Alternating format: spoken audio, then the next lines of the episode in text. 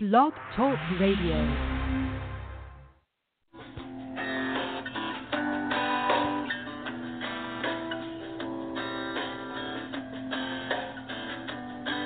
Have you ever wondered why it's happening again? Welcome to Mindshifters Radio with the Forgiveness Doctor, Dr. Michael Ryce. I'm Jeanie Ryce, your co host. Michael and I will share with you the wisdom of the ancient Aramaic internal process of forgiveness. We offer tools and support five days a week. We will support you in building a solid foundation within yourself to live in pure love, in Aramaic, Rachma. Michael is the author of Why Is This Happening to Me Again? For more information on Michael or myself or forgiveness, please visit www.whyagain.org. And now, your co hosts, the Forgiveness Doctor, Dr. Michael and Jeanie Ryce.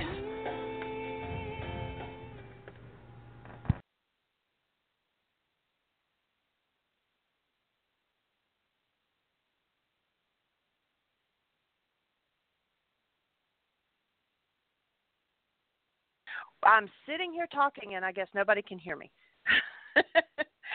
Mute's off. So this is Recovery Wednesday, August the 3rd, 2016. Our call-in number is 646 200 4169. Press 1 and that puts you in queue to talk to us. Anybody who normally joins us on Recovery Wednesday, hit 1. That'll throw you up to the top of the switchboard so I can turn you on. And we appreciate you being with us today. And welcome, Michael.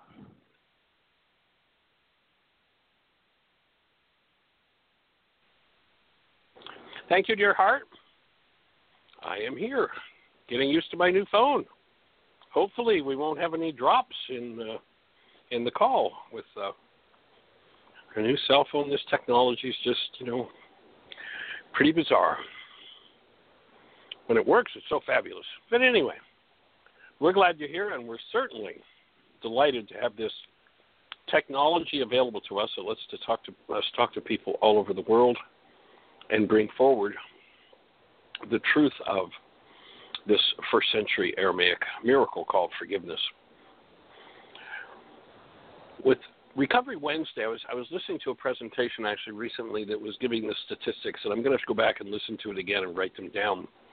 But they were talking about how long it took for people to recognize the destructive effects of tobacco that the tobacco industry covered it, you know, hid it away, said no, it's healthy. Actually, doctors were on doing commercials saying I smoke for my health, you know, crazy, crazy stuff. And that it took something like 40 years for that breakthrough to occur for people to realize that putting nicotine and 500 other chemicals into your lungs through a, a lighted uh, tube with this tobacco in it kills people. And as I was listening, it uh, it occurred to me to think about how long is it going to take. You know, pot's been around for many, many years. For people to recognize that now that the uh, government is on the bandwagon because there are billions of dollars to be made, to realize the truly destructive effects of pot. It's been around for a long time, and it's interesting. I, I see all kinds of posts, pro pot posts, saying things like, well, you know, it's natural. We must have been meant to use it. Oh, excuse me, arsenic's natural too. Let's see you uh, smoke a little arsenic and see how that goes for you. And then to look at how long alcohol's been around. And I, I was brought up in a world where alcohol was totally acceptable. It was a social lubricant. It was no big deal. And it, it just as I as I look back over the years and I look at the destructive effects of alcohol in people's lives, that we live in a culture that brainwashes people to believe that there is some beneficial use for alcohol. I would offer the person who needs alcohol for a social lubricant in order to get into the crowd and have a so-called good time. First of all, isn't having a good time at all. They're just anesthetized out of their mind, and their mind can't tell what a good time is that the physiological destructive effects, some of the latest information I was looking at, talking about cancer statistics and alcohol and the huge, you know, they're, they're doing some controlled research on um, cancer and alcohol and the huge impact that um, alcohol is having on cancer statistics is amazing. And I'm just taking here one second. See if I can find that post.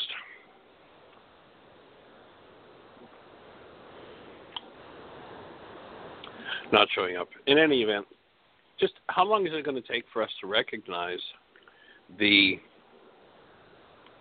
destructive effects of these drugs that people use in order to avoid feeling.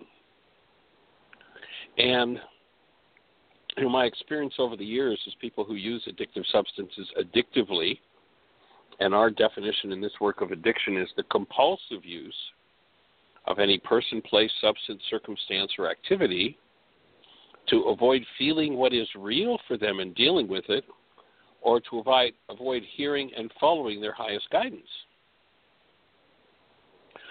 And so when people compulsively utilize a substance for one of those two purposes, then they tend to get stuck in a cycle where every time the feeling or the guidance surfaces, and the reason why I offer people avoid guidance is because guidance often conflicts with what's in carbon based memory and the behavior prompts that come to the mind. And the stress created by the difference between those two is huge.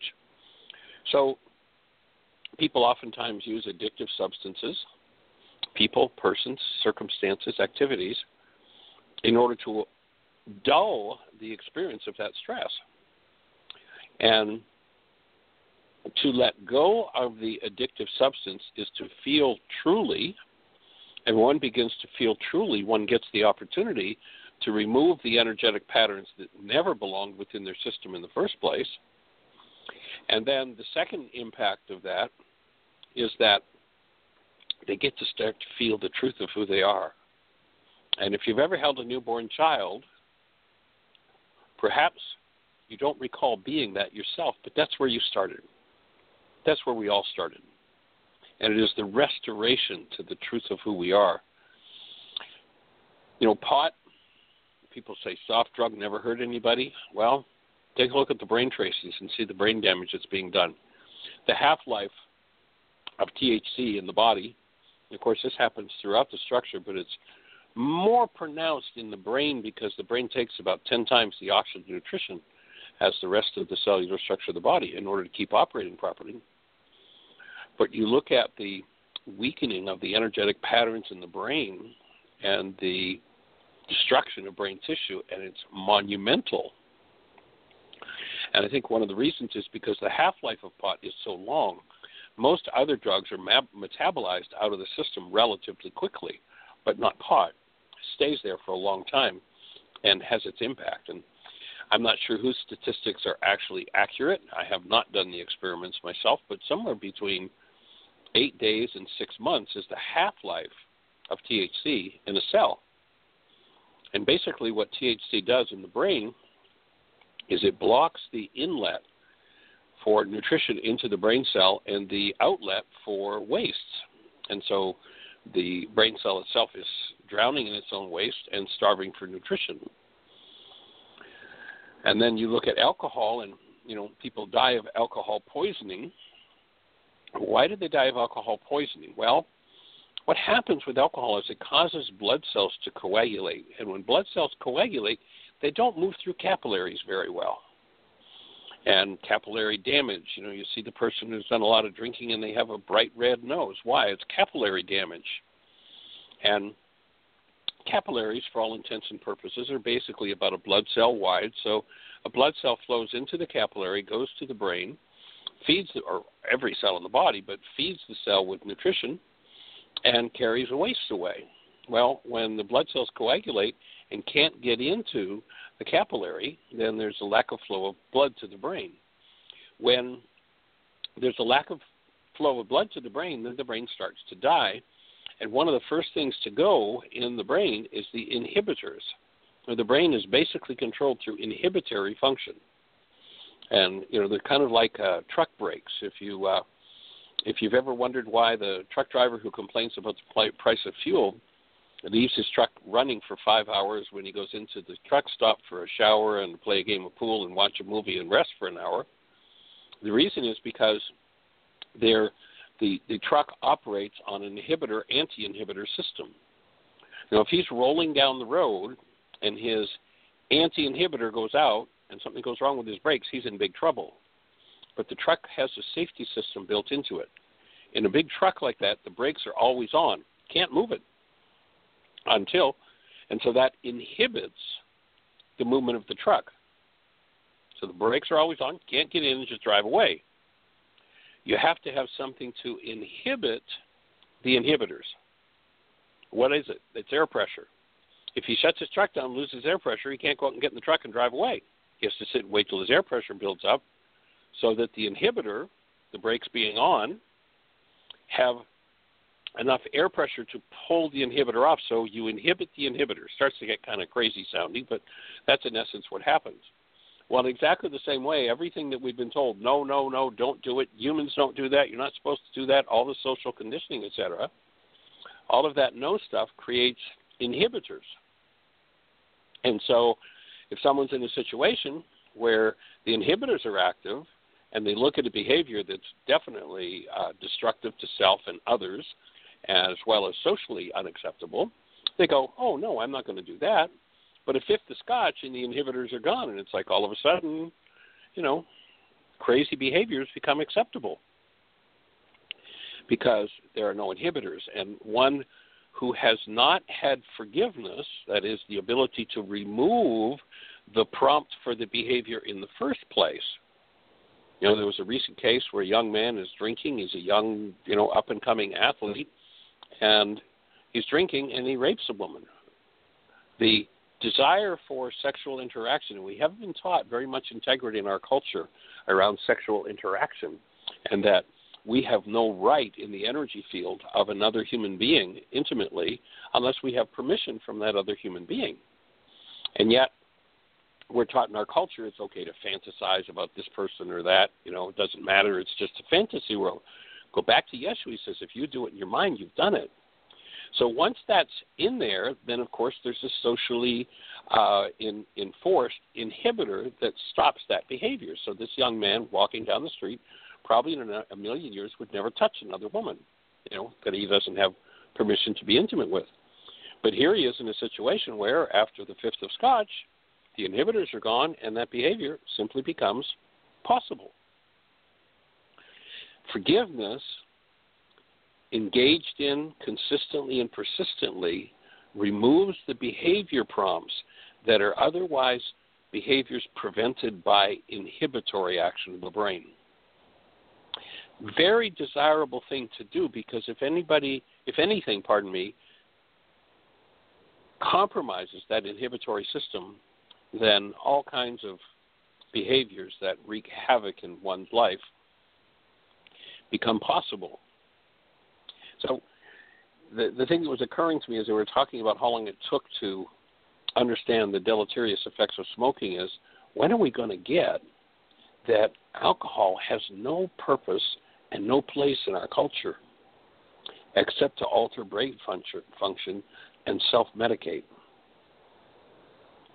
A self medicated person isn't human, does not have contact with their true nature. If you're looking for a joyride, go to your true nature. Forget the drugs that create this falsetto of joy because it's not joy at all. Get back to the truth of who you are as the active presence of love. Get plugged into your source. And, you know, oftentimes in an intensive, we'll have people for the first time who do a still point breathing session and get into such a connected, sweet space. They're like, man, I did drugs for years. There's not a drug that's even close to this, and there isn't. I think one of the things that drives a lot of drug and alcohol behavior is the desire to try to get back to the truth of being, get back to where we started, where that connected awesome, beautiful space was natural without compromising the function of the brain, which is what drugs tend to do and alcohol. So, the whole purpose of this work and the idea of Recovery Wednesdays is to tie in with, especially the 12 step program, understand it in the context of this work, where it can add to the understanding of this work and where this work can add to the understanding of the 12 step program and moving into recovery.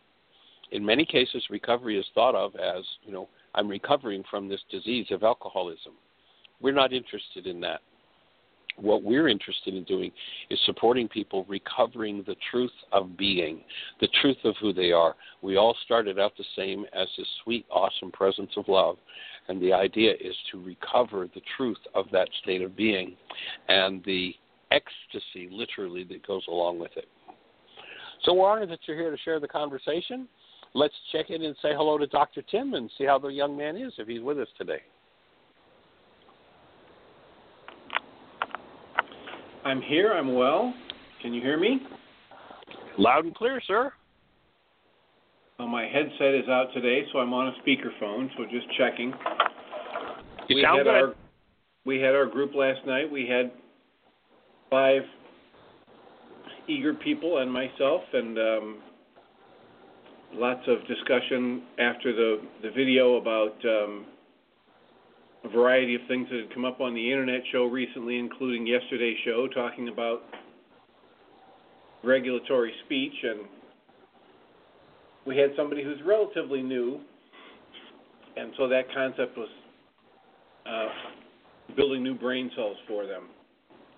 That whole discussion about being able to use what I'm saying to give me an indication of the content of my unconscious mind and then program it to give me better guidance and to enlist the help of people who can hear what I'm saying more accurately sometimes than I can because my conscious mind will hide from me um, when I say I'm not worried about that or I'm not angry about what happened or I don't have any upset in me. So we had a, a very nice discussion about that, um, seeing parallels, talking about last night where people were seeing lots of parallels between the Guy Finley message and the Michael Ryce message and the worksheet process and so that's my input from last night and um, again it was um, just a lovely lovely group and uh, lots of people working at figuring out what is this process we're doing. Somebody asked a question about possible for me to go in and you know undo all the past traumas and you know change the past. So I directed them to a an internet show back in uh, 2013 where Michelle had somebody in the session with her she was asking the same thing. I, she said, I don't believe you can go back and change all that trauma. So we um, we discussed how that's really not the point. I'm not going back to change my past. What I'm going into my mind body energy system to do is dismantle the negative thoughts and energies that I keep activating that have me reliving the thoughts and the emotions and the energies from the past, which aren't happening anywhere but in my mind at this moment. So I felt like it was a very powerful, fruitful discussion, and I'm blessed to be on able to have that in my life twice a week now. Yay. So that's what's happening Well, for me. We certainly appreciate the genius input that you give us on the radio show every time that you do. It's uh, it's fabulous to have your support and uh, and input right on down the line. I was able to uh, to find the statistics I was talking about without getting into a lot of detail, but what the and and you know if you think about if you can kind of get a sense of how money controls the game, especially the political game. We're seeing lots of evidence of that these days. But here's an area where it's been pretty quiet and pretty well remained hidden. But what would happen if we came up with a product that we were going to bring out today. And just briefly looking at some of the numbers here, it would increase head and neck cancers, larynx, throat, um, oral cavity cancers by two to three times, two to three hundred percent uh, increase in those cancers. Esophageal cancer uh, would increase that. I'm not going to go into each of the numbers, but uh, um, liver cancer, breast cancer, uh, colorectal rectal cancer, and that's just the main ones that are particularly impacted by. What would happen if we came out with a product today to increase those cancers two to three times and said, "Hey, look what we're going to market, everybody! Let's have fun." I mean, that would be ridiculous, and yet such a powerful lobby, even though it's known, nobody's saying a word. It's carry on and you know just business as usual.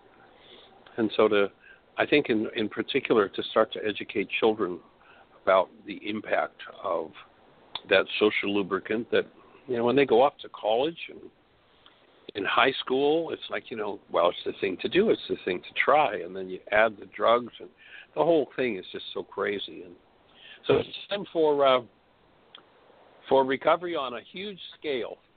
And to you know to me it's about supporting people getting to the point where if they're if they're thinking about taking a drink or smoking a joint, they'd go, why would I want to compromise my awareness, my intelligence, my physiology by that? Why, why would I even want to do that? And of course, the only why is because I'm feeling like I need an anesthetic. I need to medicate. And so we're here to support people getting free of those energies that cause them to want to self medicate and especially in certain circumstances, and uh, be able to access those energetic patterns within self and remove them so that there just wouldn't be an interest in such a thing. Because one values one's awareness and their functioning of their brain so highly, it's like, who would even think about doing that? It's an interesting topic, especially in the context of how long they, you know, they were giving the statistics of how long it took some 40 years to to finally go, yeah, cigarettes cause cancer. Hmm, yeah. And so anyway, interesting topic, and let's see if um, Gail is with us today. Are you with us today, young lady? She is. I am. Awesome. Well, what's on your mind today? What are your thoughts uh, rolling around with Tim sharing with uh, with what's happening here. I'm looking forward to uh, seeing if we can get St. Louis set up again and uh, get a, a whole series of workshops up in your direction and uh, get the energy moving on another level for support groups and such. That would be fantastic. Um, something that I was gonna was thinking about and wanted to ask you, and we could talk about this later. Um, I have looked at Unity churches on the other side of the river from St. Louis, and I was wondering if you would be interested maybe in doing if I could set it up doing a an evening workshop and maybe three other places besides the Vandalia um, before you head out southeast. I'd be out up for it, sure. Okay, fantastic. Okay, I will I will start pursuing that. Same probably probably the end of of September, early October.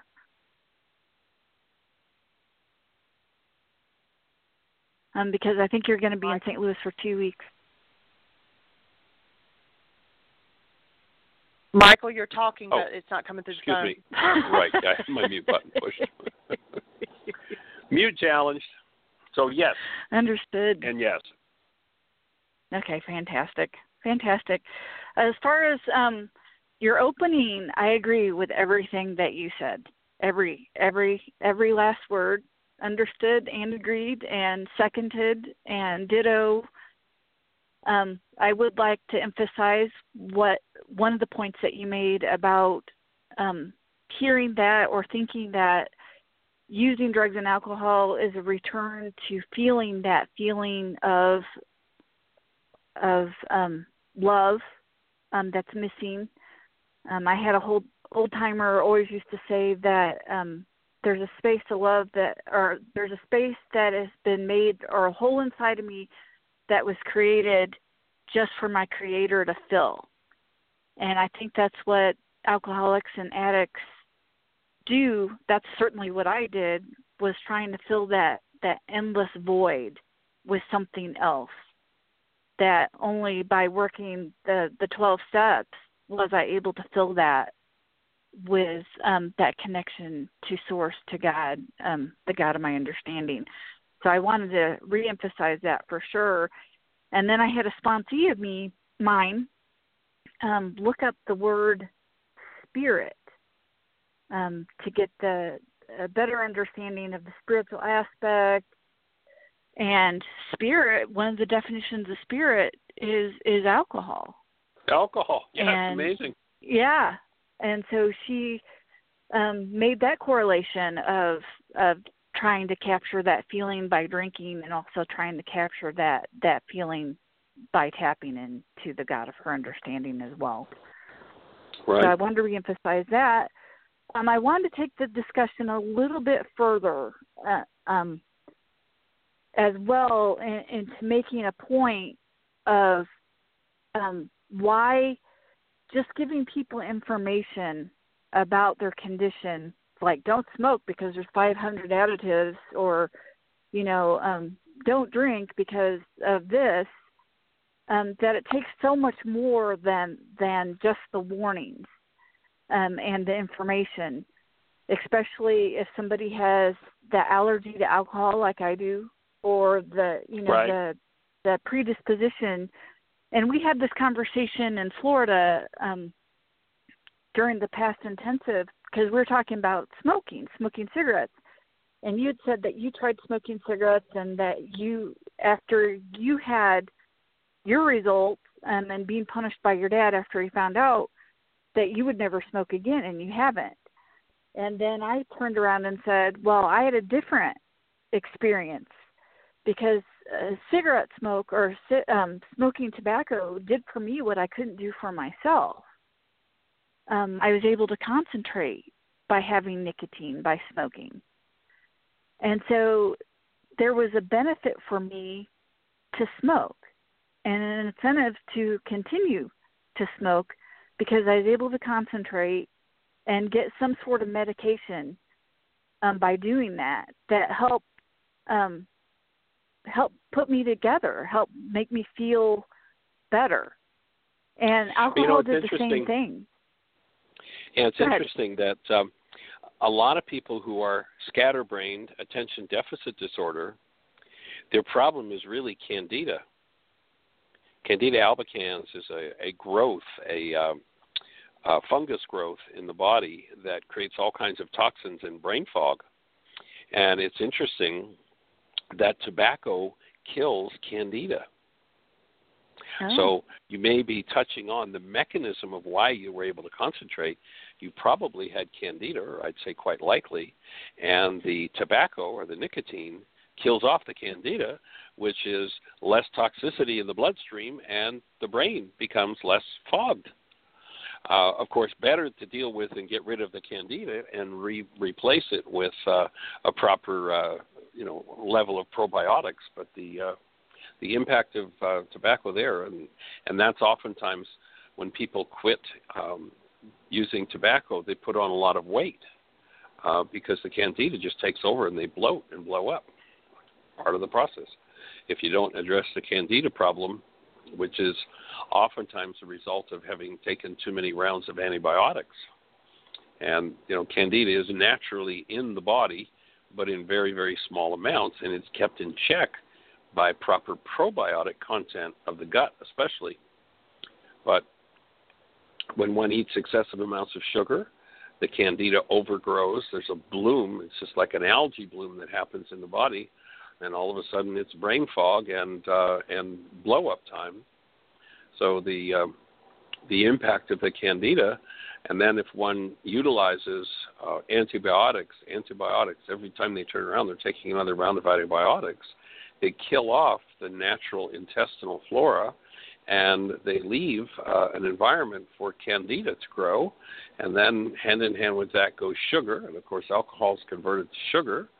sugar is converted to alcohol, and you know there's a whole cycle there that uh, when one understands, they can start to uh, physiologically deal with those things and uh, and support themselves getting free of of all of those addictions.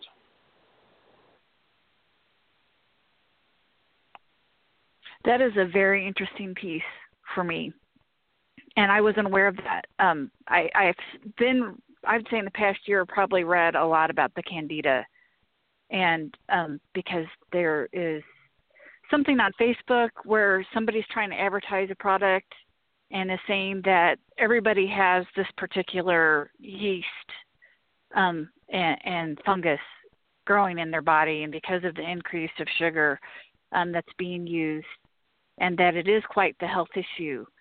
And I started smoking when I was 15, and I fell in love with it the first time I inhaled it, and um, because of what it did, it did for me. But the other thing too is that I had acne pretty young, and I took a lot of antibiotics from the age of 12 to the age of 22. I was on a daily, um, I think it was uh, um, erythromycin. Ouch. Um, order to yeah, and took that daily, and um, to combat the the effects of the acne or to get the acne under control, and so that that would explain a lot. And um, well, the candida is also involved in the acne. Oh.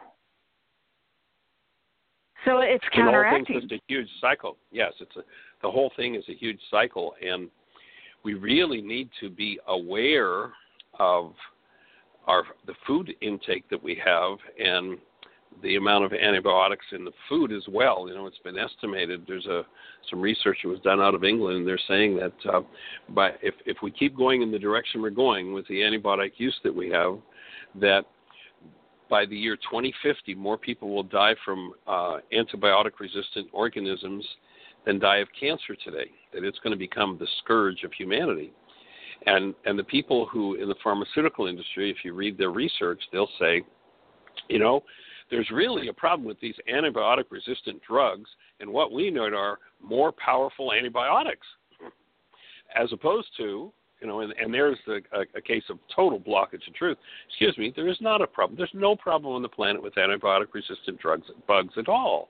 There's a problem with antibiotics and the antibiotics the side effect or the result of antibiotics is antibiotic resistant bugs and, and it's interesting if you look in the uh, the the food industry today, and that's just getting crazier by the minute. The uh, Congress is.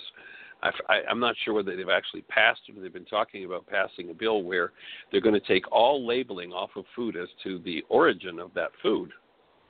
Uh, I don't know if anybody saw the. Uh, by the way, if you like chicken wings, you might want to really think about this one. The FDA just or pardon me, I believe it was the USDA, just confiscated a million pounds,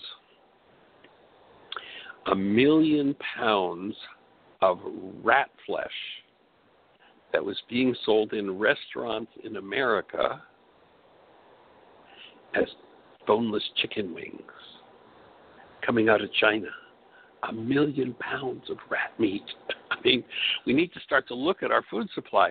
And the the bulk of antibiotics, I forget the numbers, but something like 70% of antibiotics used in the United States are used on food animals. And they're not used for the reasons of, you know, killing bugs or anything else. The reason that these animals are given antibiotics is because they grow faster on less food. So there's more profit in them. And we're putting the whole of humanity at risk. I mean, we just really need to look at this whole cycle and recognize the problem is not antibiotic resistant bugs, it's antibiotics, and we need to start cutting back and learn how to vitalize and build the vitality of our structure. And one of the keys to that is keeping it connected to love so that it is not subject to attack from any kind of organism. That's the first line of defense that's needed. But there's not a lot of profit in that line of defense. So this the whole thing is something that takes a tremendous amount of study and understanding to uh, to recognize, and the, the things we put in our mouth are really important to that whole process. understood, and I posted that on Facebook about the rats. I don't know if you posted Amazing, it first. it? Or I'm not sure if I posted it from you or if you posted it from me. It doesn't matter, but yeah, that is amazing. Whatever. About yeah, it doesn't matter. the information's just- out there for sure. I just got a funny text and it says, "But I've heard that rat tastes like chicken." It does. I am so glad. I am so glad that for the last 25 years or so I've been a vegetarian. Oh, thank you, thank you, thank you. The the other the spin that I wanted to do on this is that um I didn't realize that I was an alcoholic. I mean, I heard people talking about their drinking and the effects of their drinking, and I was really young when I was introduced to AA, and so I couldn't relate to them. You know, I hadn't gone to prison. Um, I hadn't gone to jail. I hadn't been arrested. I didn't lose my family. And when I heard a speaker talk about how he felt before he took that first drink, and um, and so I, I think that's why um, people are so um, become addicted so quickly, is because of the um, the alcohol and what it does for us, or what it does for me. And how I felt before I took that first drink was I always felt like I was on the outside looking in, um, was never comfortable in my own skin, had difficulty making connections to other people. And the best descriptions that I've heard was when people talked about feeling like um, their body was filled with ground glass and they always felt like they were being poked and always feeling like they were in pain. And then when they took a drink, the the glass just became smooth and they were able to get comfortable. And the other example that I was given um, Oh, that be- before, to- before you go to before you go to the next example, let's look at that one. All of a sudden, the glass became smooth and the pain went away. Excuse me, the glass didn't change, the pain didn't change. The awareness of the pain went away. The ground glass, the energetic assault to the cell, was still happening. That's one of the reasons why people die faster when they're using things like alcohol because they don't have a feedback mechanism to tell themselves when they're off base and to bring correction. The ground glass feeling was a warning there was something going on in your structure that didn't belong in your structure. And if you'd had been in a culture that had the tools and you went crying to dad or mom and said, you know, I just have all this pain and it feels like ground glass in my glass in my body, they just said, wow, let's get out the forgiveness tools and let's see if we can get that energy out of your body rather than look how much better you feel if we just give you an anesthetic and you don't have to deal with it. Let me interject there too. I just spoke with someone the Go other for it, day, and they were talking about uh, needing all this work that they needed to get done and everything, and they had such pain in their body, and so there was some kind of a. They told me what kind of pain pill it was. I don't remember, but anyway, they could take it, and then they could just go on and do all this work, and you know continue doing what they needed to get done. And I said, yeah, but don't you realize? I said that's like the football players and stuff that they you know give them shots and things like that to cover up their pain and they go out and they think that they're pain free and they keep playing and and I said you could be damaging yourself even further but because you're not feeling the pain you don't know it and you could actually be exacerbating the problem instead of thinking that you know okay I got rid of the pain so I can just keep move, moving on and so it fits in with that I mean it's you're talking about alcohol but they were using you know some kind of prescription drug or something to do the same thing Right. And you're right on, honey, except for one thing. There's no possibly about it. That's what's happening. when when we use an anesthetic of any kind, we're always covering something that otherwise is just a warning signal saying, Hey, something here to deal with, something here to deal with, better deal with it. And that's where the tools come in so powerfully. So good point. and agreed. Yeah, th- thank you for that, Jeanie, because that just took what I was saying uh, another step. Um, so it, it, the reason why alcohol benefits me, or the reason why I drink and uh, or How drank, and the reason why me? let's put that in past tense Okay, exactly. Okay, that's why alcohol appears- it appeared to to benefit benefit me. me. Yeah. And why I had a difficult time letting it go was because the way I was before I took that first drink, pain, had a lot of pain, and it anesthetized the pain, and I totally and completely agree. And I just wanted to add that particular component because I remember my first drink, and normal people don't remember their first drink. And I was five years old when I took my first drink, and I remember it Ouch. because I remember its effect. Know. I, I remember what it did for me. And I remember my second drink. I was six, and I remember what it did for me. Appears And, to do um. Appeared to do for me. Yeah. Um, I, what what I describe when I talk about, um, you know, when I'm talking to newcomers, I talk about when I took that first drink. You know, the the clouds parted and the angels sang, and I was finally able to breathe. yeah. And and that is a very pain. powerful effect and of course people aren't going to stop no matter how much you warn them um you know my mom had that conversation about drinking um there is um she went to dare classes i- in the 80s um and and I um she's like before you go to school, you know, don't drink. Well, I'm going to get out of pain, so I'm going to drink and it was very difficult to do what I needed to do at the call of double. I hear you. I So hear I you. just and it's to add that definitely a trap. It's definitely a trap in our culture because we haven't been given the tools. You know, these tools should have been in Like- our parents' hands before we were born.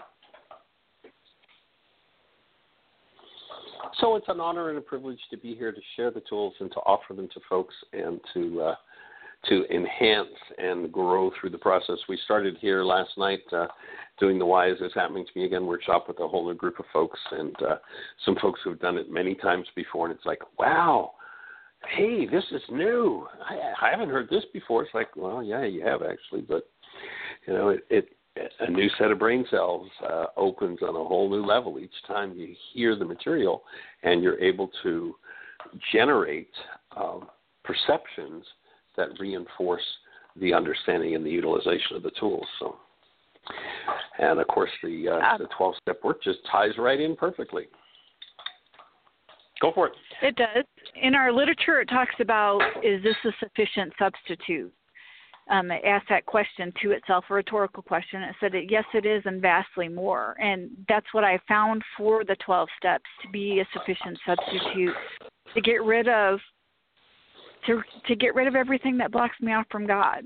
Um, and and that's exactly what the Aramaic does as well. It does it a little bit quicker and it does it a little bit deeper. And I don't have to have an addiction to something specific to join a specific 12 step group in order to address it. So um, I'm grateful to be a part of both. And I'm grateful that I can take the language of the 12 steps and correlate it to the language of the Aramaic and um, be able to take that kind of identification uh, as an alcoholic and an addict to bring that kind of message of recovery. So, thank you for the opportunity and um, and giving me the tools to to be able And thank you for bringing your unique genius to it to share it with us and support us in taking it to another level with everyone. It's awesome. Michael. Yes.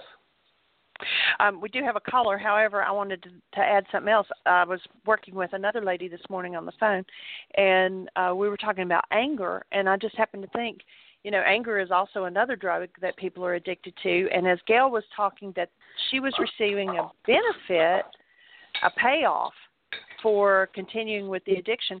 It's the same thing with anything, and it? I mean, even if it's anger and someone, you know, it seems like they can't get rid of their anger or their fear or whatever. It's like there's something that, that they're receiving, like a payoff for for hanging on to that. Sure, it covers it up. It's an anesthetic. It's a great anesthetic. And if you've got an anesthetic to cover your pain, why deal with your pain until you realize, oh my God, this is just self destruction if I don't ever deal with my pain? Correct. And that is So- something that I inventoried and had a difficulty left letting go of. Um, I had some resistance doing my four step the first time I did it. Imagine that, and that is um, our, our our moral inventory of ourselves that we do a fearless moral inventory. And I kept saying that my resentment and my anger and my rage protect me. And yeah, there it's there was a seeming benefit of having that rage and that anger and that resentment. And there was more strength I had to do it, you know, in order to experience that. But after I did my first inventory, and every time I do a worksheet, um, the benefit is is that level of surrender and and letting go of those character defects and um, realizing what is underneath it, and then letting go of those character defects, and then also get diving into the unconscious mind and letting go of those and I would like to also include that that meme that we were talking about a couple weeks ago on Facebook. My daughter's looking at me like I didn't pronounce that word correctly, but um so anyway, I um I just wanted um that hatred one. You know, what's underneath hatred, why people want to continue with their hatred is um a deep sense of hurt and I experienced that um, this past week doing some worksheets, and I drilled down into some hatred, and that hatred drilled down into into an extreme amount of hurt and pain and and feeling of rejection. If you would have asked me last week if I still had hatred for this person, I would have said yes after I got done with doing 20 worksheets and collapsing all those goals that I had for this person. And this was somebody that I had a crush on. Um, from the age of five, he was the boy next door. Um, it, the the hurt that I had developed into hatred. So every time I went to a, a class reunion, I would avoid this person and I was like, whoa, it's not hatred. It, it is the, that rejection and that hurt. So I, I just wanted to, to second that. And um, I will put myself on mute and we'll go on to the next caller. Cool. And hate is nothing okay. but another drug. For sure. Jeanie, go ahead. Let's talk to our caller. All right. I believe it might be Ron. It's 781. You're on the air. It is Ron. Hi. Hey, young man. We haven't heard your voice in a while. Welcome. I know. I'm you were actually on my list to, to call. I hadn't heard from you. I'm I'm thinking about how I miss you uh, today and how I need to keep you up to date on the baby. The baby's uh, still in still still in this uh, in his mommy's tummy, and uh, but we thought we were I thought we were going to be going. I thought we were he's going to be coming out on Sunday, um, but uh, it wasn't to be yet. So we're it was so she Sabrina's a watch pot these days. Ah, awesome! Very excited. Well, congratulations, yeah. Dad and Mom. Thank you. I, I continue to do. Uh, uh, I'm in some of the some of the most uh, interesting and uh, I think beautiful healing period of time as, as I can remember. Although it's all been been you know special and challenging and wonderful. And I, I was listening to the uh, conversation just a few minutes ago, and I, it just resonated some stuff for me around alcohol. If that's all right. Yeah, share it with us. I lo- I, I, I was uh, the I was listening to um, oh gosh, I've just forgot her her name and I know it. Um, I'm sorry, can you remind me of the guest name? The the that was speaking to Gail. Gail, great, right, Sorry, and I was listening to Gail talk about when the skies opened and what alcohol did for her, and and then you uh, inserted "seem to do" for me for her, and and it just really resonated for me. Something that I've talked about a lot in the 12-step groups about. To me, alcohol was uh, if you had asked me in, back then in my intellectual state, and if you asked some of the guys that I used to run around with, alcohol meant celebration. Alcohol meant fun. It was something that that's what you did, and it gave you that fun. And it I remember there was a particular time when it came to me that it really got to a core question, the core kind of psychic injury that I had about God, about what it means to be a human being. And I got to the question is do I and and the, one of the beautiful things about the program is it gives us an off an offering and an opportunity to to reimagine and and and re um reevaluate our concept of God and what I came to was do I does the, does the God that I choose to believe in really require me to put a poison in my body to achieve my highest good? Is that the world that I'm I want to sign up for? You know, that that I've got to go to Budweiser to to achieve the level of of joy and happiness that, that God intended for me?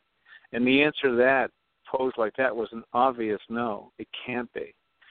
But so then I had to go and say, all right, well, it must be my experience that is in error because it because it can't that case.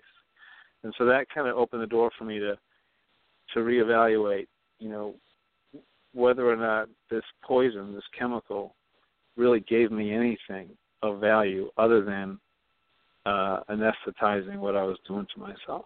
Um, so, anyways, that was my input.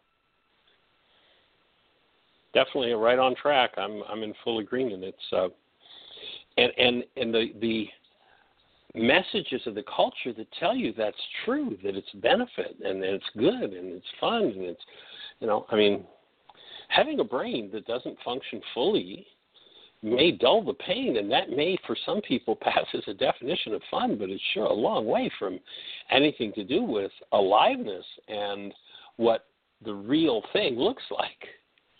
Yeah. And and and what I the connection and, and I think what I'm and since uh, much of the learning that I've done around interacting with other people and realizing that you know alcohol and, and drugs were such a shortcut to relating to other people, and there is tremendous joy in relating with other people.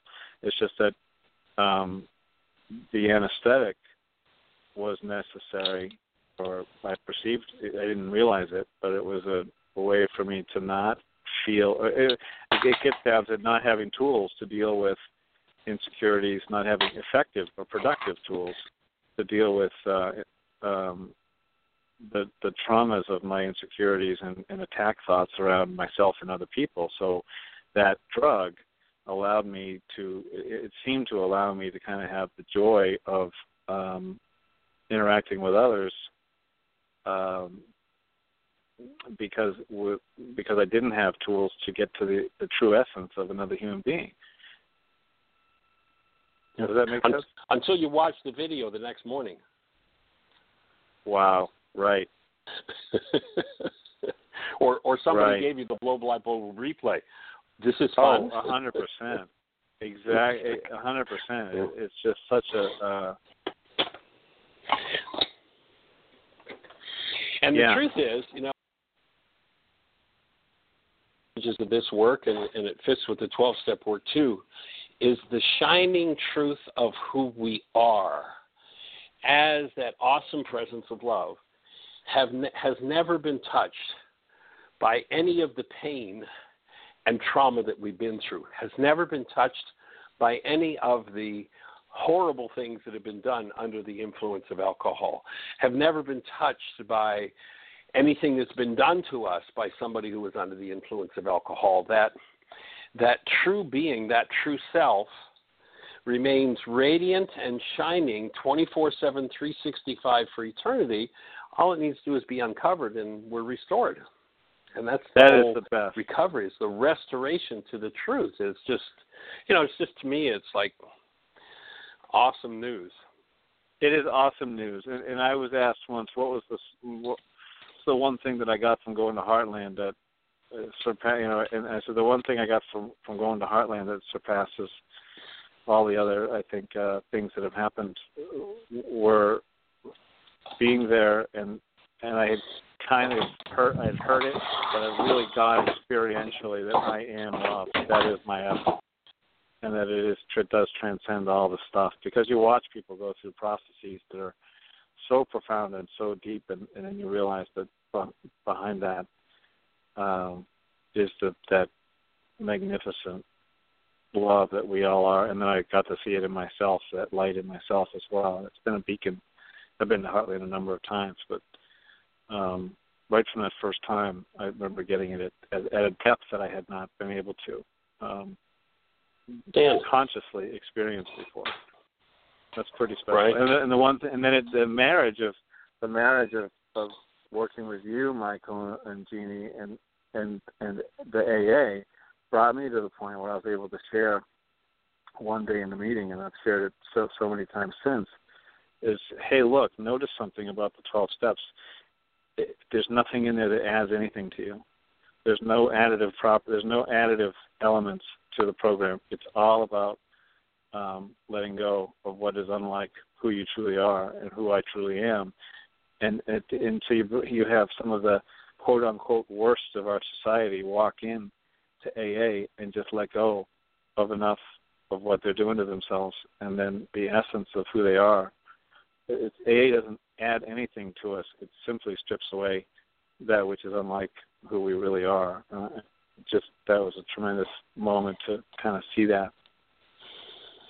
Well, that's almost a direct quote from A Course in Miracles. It says, You need not seek for love. You need only seek, find, and release the barriers you've built within yourself against it. And that's the whole forgiveness process. Nice. Yeah. Well, that's it Cool. from that's it from me. I'm glad to be uh, in touch, and I will keep you posted on uh, coming and going the next uh, few weeks. Awesome.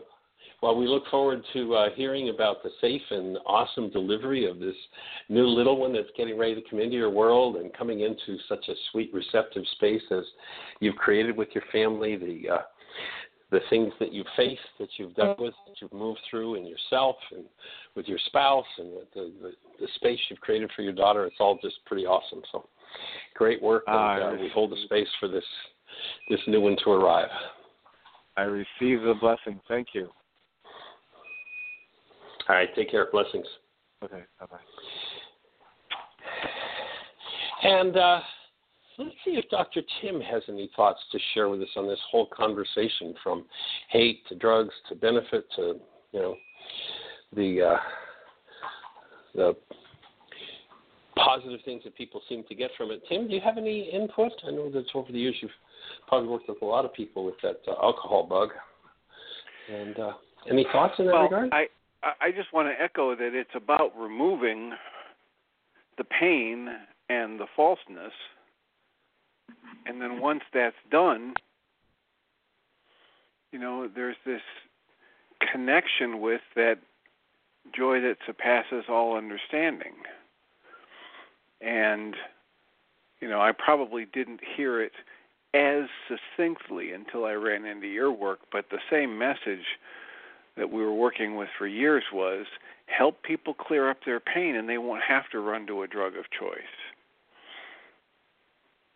And it's just about one forgiveness process at a time, one worksheet at a time, one breath session at a time, you know, one tapping session at a time, one connection to source and asking to be shown, one incident at a time is the only thing I've ever seen really work in, in a way that that leads to an actual improvement in quality of life. I have seen people just put down their drug of choice and use their willpower and their strength of of determination to refuse to pick up that drug again and I've seen, you know, the same abusive patterns in relationship continue and the drug's not there but the anger's still there. The isolation the cutting oneself off from the love and community is still there. So so that's what I would add. I, I just I think we're on the right track in helping people remove their pain and once they do they have more direct access to their true nature.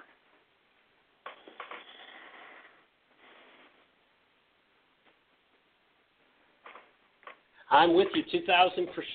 Right on track, and we're honored and delighted and blessed to be able to uh, share this work with people. We're down to the last couple of minutes, so I'm going to have to close the show out, but we'll just say thank you, everyone, for your input, for your listening ears.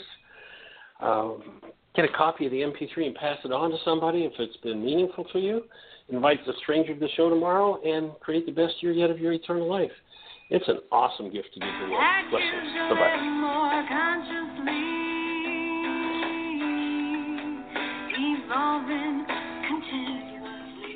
Thank you for listening to Mindshifters Radio with the Forgiveness Doctor, Dr. Michael Ryce, and myself, Jeanie Ryce, as we present the internal Aramaic process of forgiveness. We are here every Monday through Friday from 1 to 2 o'clock Eastern Time on Earth Angels Radio. For more on Michael, myself, or Aramaic forgiveness, please visit www.whyagain.org. That's www.whyagain.org.